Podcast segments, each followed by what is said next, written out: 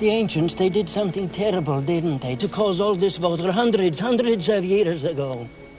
If I tell you, will you open this lock? I haven't a key.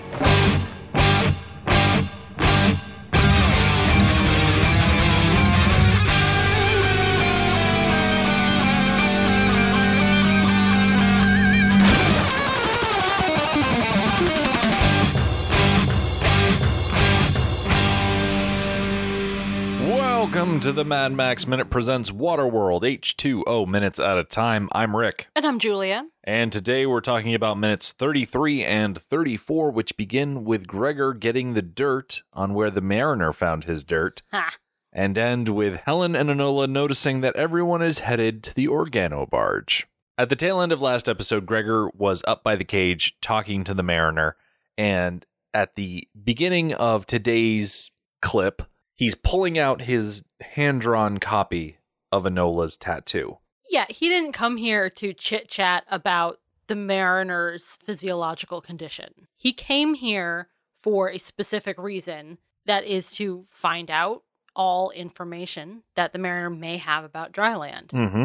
I think a mistake that he makes in his presentation of that he wants info is it's a question dump on the Mariner. It is. He asks him too many questions that are too wide a range of subjects. Like, pick a subject, and maybe the Mariner will talk to you about it. But he wants to know where the dirt comes from, what the tattoo means, what the history of the planet is.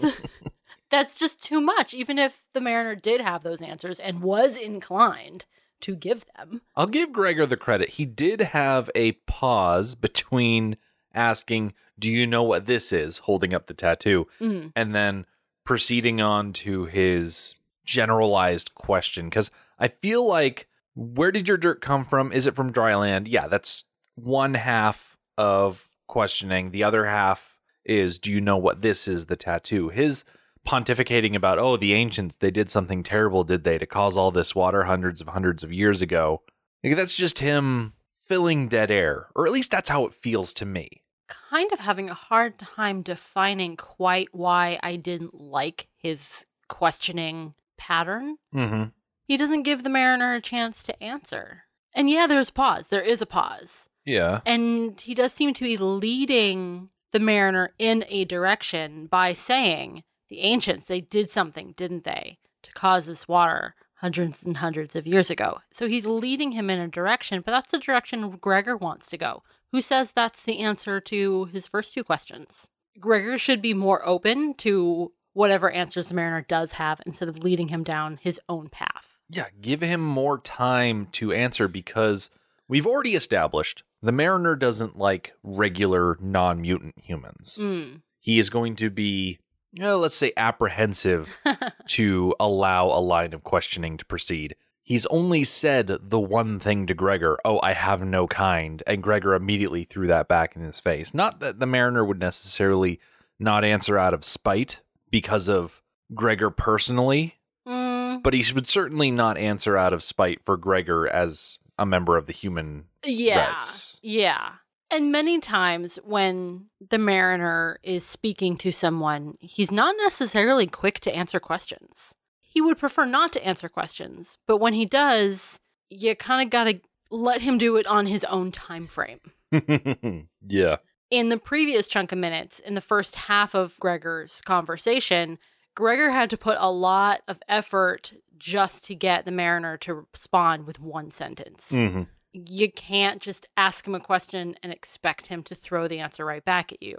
You have to give him the space to do it on his own terms. He does everything on his own terms. I can't help but think that when Gregor says, the ancients, they did something terrible, yada, yada, yada, he's of the mindset that this Mariner may be a descendant of the ancients that he's speaking of, and they're keeping the secret of dry land to prevent more flooding, or to prevent circumstances that led to the original flooding. And so he's bringing it up in order to show this descendant of the ancients that he has no desire to re-cause a calamity. I like that idea, that Gregor is somehow trying to reassure the Mariner of something. The way he speaks of the ancients, they did something terrible, didn't they? What I hear is that there's not necessarily a mythology or legends about the old world and how it came to be Waterworld, which I find odd. I would think that just like around the world, different cultures have the flood myth. It shows up everywhere. It's a universal concept. And that's something that happened a very, very, very long time ago, certainly longer to us than the world flooding to them. So I find it odd that they don't have myths and legends handed down, folklore handed down of what happened and what life was like before. Something more than the supposition that a terrible event occurred. Yeah. It actually reminds me of Game of Thrones, which I'm not terribly into. I've never read the books. I watched the series, but I was not into it to the level that I was upset by the final season. That's kind of like my level of commitment. Honestly, I didn't care either way. I thought it was fine.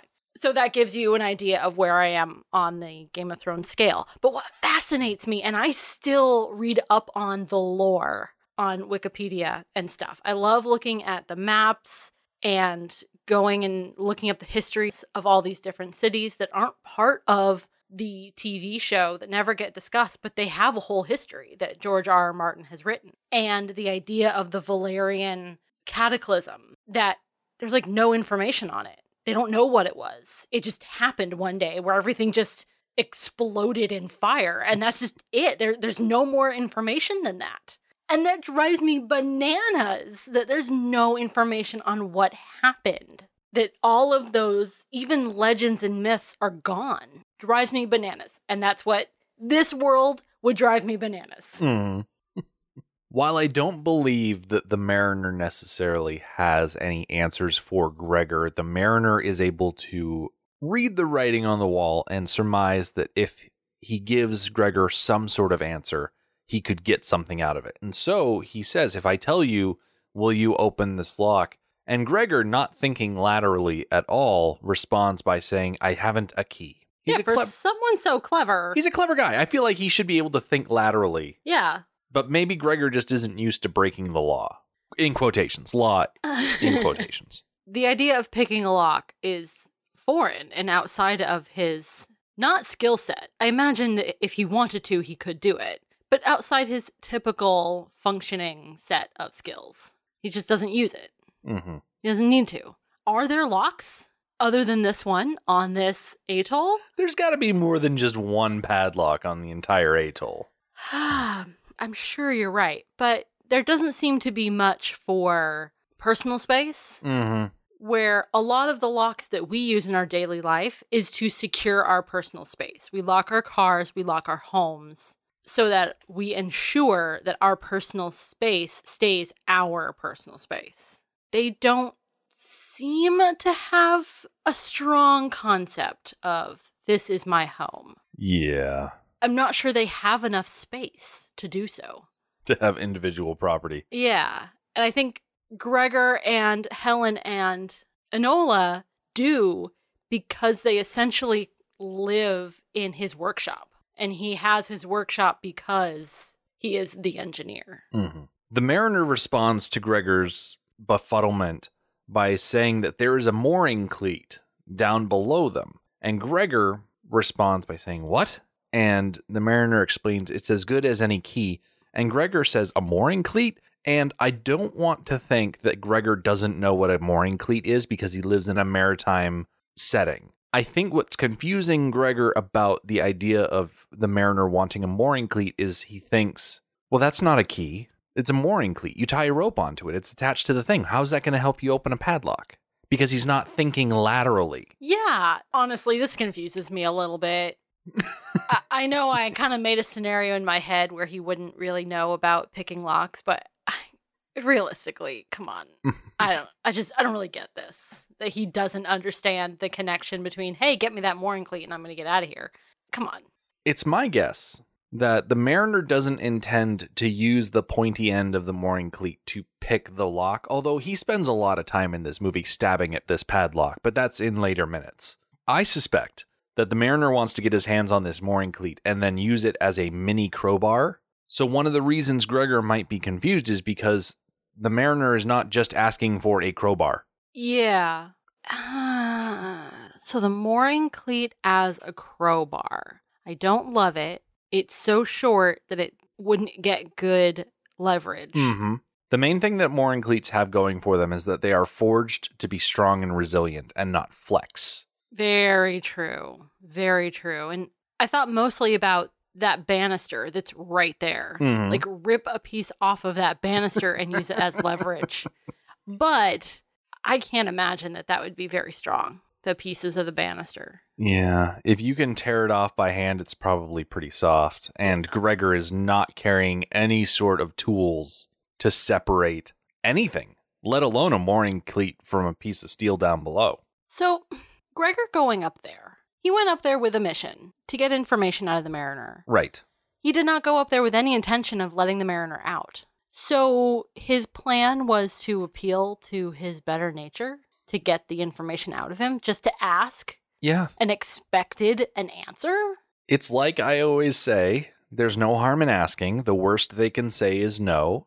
And the Mariner sees this as an opportunity to barter an escape plan. But Gregor is, how does he put it? Gregor says, I'm not a brave man. That's a really good point. He is not up there to take any risks. Mm-hmm. He is up there to do the bare minimum. And he almost goes along with the Mariner's plan because the Mariner assures him that if he gets out of that cage, he is going to leave. He's not going to hurt anyone. He's not going to seek revenge or anything like that. He's just going to get on his boat and go. I don't know how he's going to get the gate open. Way more subterfuge than he has any ability to do. But Gregor is almost about to go and do that thing, and then the Enforcer catches him. Yeah. I do think that Gregor, if he had not been seen and spoken to, would have gone through with it. As long as there was no challenge to his bravery, he would have done it. And Gregor, he freezes like a deer in the middle of the road. Yeah. You know, at least he's honest. Yep. I am not a brave man. He knows what he's about. And he spins on his heels and he's appealing to the Mariner anything about dryland. Just give him the information really quick. And then he says, please don't let it die with you. That's such a grim outlook. And it's one that is born from hearing all of the news from the public meeting that Helen shared with him. It is very clear that the atoll is not going to let him live. So if there's any information, say it now because you won't get that chance in the morning. Yeah, it feels very foolish to ask the Mariner to do this. But on the other hand, we know the Mariner much better than Gregor does.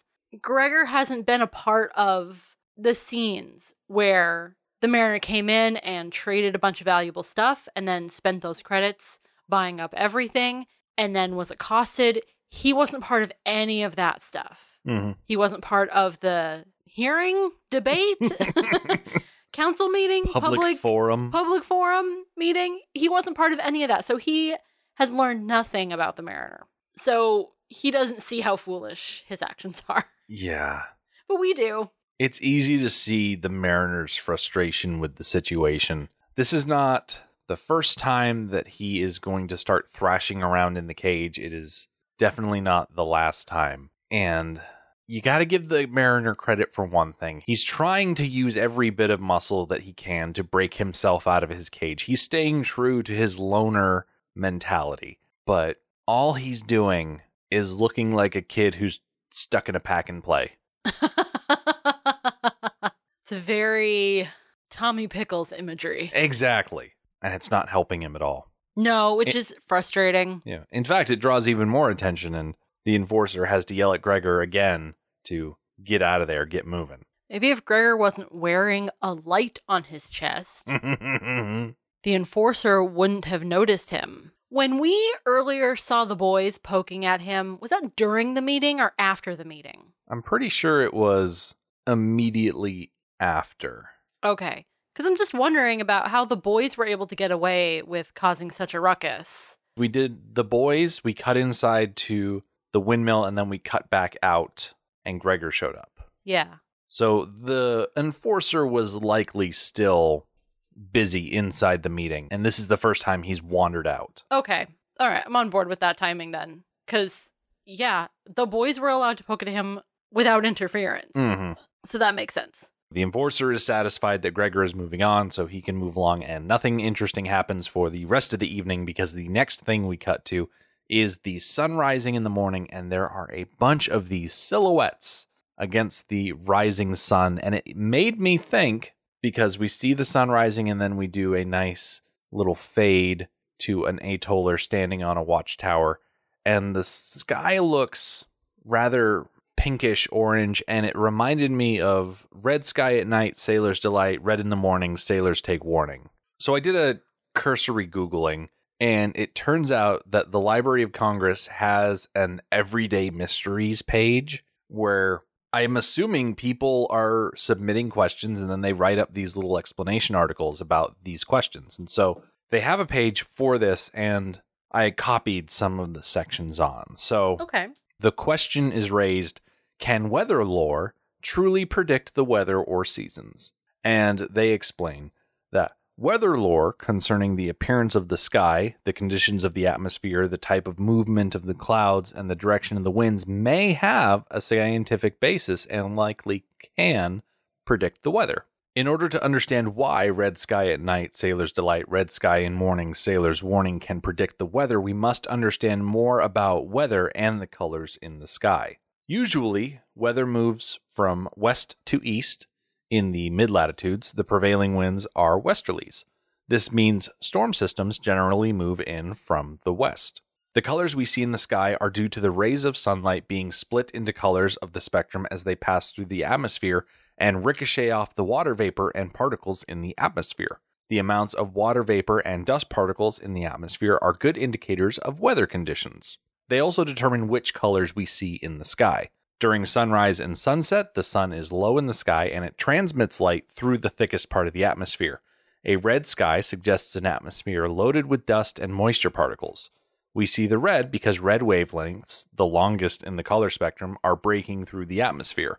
The shorter wavelengths, such as blue, are scattered and broken up. So, when we say red sky at night, sailor's delight, that means that the setting sun is sending the light through a high concentration of dust particles. This usually indicates high pressure and stable air coming in from the west. Basically, good weather will follow. A red sunrise can mean that a high pressure system, or good weather, has already passed, thus indicating that a storm system, which is made up of low pressure, may be moving to the east. A morning sky that is a deep fiery red can indicate that there is a high water content in the atmosphere, so rain could be on the way. Okay. I always knew that it was something about the weather. I had a general idea, but that was a good article. It made it very clear. It's hard to go wrong with the folks over at the Library of Congress. Yeah, generally speaking, they know what they're talking about. Never underestimate librarians with federal funding. But despite how the morning sun is rising, we cut inside a boathouse, and we find Helen curled up in the corner of a room, and we can tell that this is the boat that Helen and Enola stay in because every surface is covered with charcoal drawings. So this is their own boat? It's a boat or a boathouse? Well, or a houseboat? It's the cabin where the helm is located on a boat. Okay, so it's a boat that they live in? Yes. Okay. It doesn't seem to have much by way of accommodations. Yeah. It kind of bothers me that they don't have hammocks or beds or anything. Right. It's exactly that she's sleeping in the corner, like awkwardly propped up in the corner. And yeah, even if there's not a plethora of comfortable materials around, like a hammock would be great. Mm-hmm. Some sort of designated I sleep here space, and not where you're cramped. Sleeping like that, she's going to be stiff and sore. You would at least need to be able to lay flat, even if it's just on the floor. What's bothersome is that this is one of the only instances we get to see a domestic area of the atoll. We don't get to see other sleeping rooms other than this one. It doesn't paint a good picture for the way that the rest of them are living. Yeah. And that's a bit of a bummer. It is. It makes me sad because I enjoy living comfortably. And if I were to lose those comforts, I would be sad. So watching other people lose those comforts makes me sad. Mm-hmm. There's also something that I really love, because it's a move that I would make, is that Helen throws her shoes on the floor to put them on. Okay. It's just so everyday person. Yeah. It's exactly the sort of thing that I do on a regular basis. I grab my shoes out of the shoe basket, and if there are shoes I can slip on, like my flip-flops, I'll just throw them on the floor and then get my feet into them exactly the way Helen does. Mm. It's one of those small reminders that we're all the same. Yeah. People are people. Just because we're separated by an indeterminate amount of time, there are still little practices that we always have. Yes. I also love. Just before she does the shoe move, she wakes up in the corner, she gets up, and the way she runs to the window and hops up on the bench is so smooth. It feels funny, but it's lovely. It's satisfying to watch her do it. Mm. And it's such a small move. It's nothing really incredible. It's just very satisfying. Yeah. And as she's looking through the window, everybody, it seems, is heading past on their way, I assume, to the Organobarge where the Mariner is being held. I don't know if there was a general agreement that this is when it was going to happen, but I guess they all assumed, hey, as soon as the sun is up and everybody's awake, it's going to happen. This does remind me of the novelization where Helen ran upset from the meeting. Mm-hmm. So we know that that meeting happened after she left, where they could have decided, okay, at an hour past sunup, we're going to see to the Mariner. And she wasn't there for that. She didn't know that they had decided upon a definite course of action. So she seems surprised by all of this happening. She's the last person in the AIDS hole to wake up. Mm-hmm. So it goes along with the idea that she didn't know what was happening. Speaking of the novelization, I was reading in this section, and not only do they have the decency of giving her a bed, but she wakes up, puts her arm next to her where she's expecting to find Enola, mm-hmm. and Enola isn't there because Enola's already awake. And so she has a miniature freak out moment because everybody in the meeting was talking about, hey, we got to get rid of Enola. Yeah. And so there's a little bit of a panic to her. But then she gets up and realizes that Enola is just at the window. Mm-hmm. And Helen realizes that they are going to kill the Mariner. And so she tells Enola not to look. And Enola in the book has a line that I really like. She says, not watching it won't make it not happen. Right. It's going to happen whether she's there or not, so she might as well be there. Mm. And she straight up says that they should help him. Right, because she's a child and she's innocent. She's got that idealism. Yes. That childlike idealism that you just hate so much. It's fine. It's fine. It's just so pure and gross. So that wraps us up for today. It's a bit of a short episode, I know, but when we come back next time, we'll get to see the Atoll's elders pass judgment on the Mariner and his sentence will commence. But one of the lookouts might just happen to see a large raiding party heading their way towards the Atoll and raise the alarm. The Mad Max Minute podcast is a fan project by Rick and Julia Ingham. Waterworld was written by Peter Rader and David Twohy, directed by Kevin Reynolds, and presented by Universal Pictures. Mad Max Minute is produced and edited by Rick Ingham. Our opening music is Verdi's Dies Irae by Daniel Batista of danielbatista.com. Our home on the internet is madmaxminute.com. You can follow us on Twitter at madmaxminute. And like us on Facebook by searching Mad Max Minute, and join our Facebook listener group, Mad Max Minute Beyond Microphone. If you'd like to support the podcast, visit patreon.com/madmaxmin. Thank you for joining us for Waterworld episode 17. See you next time.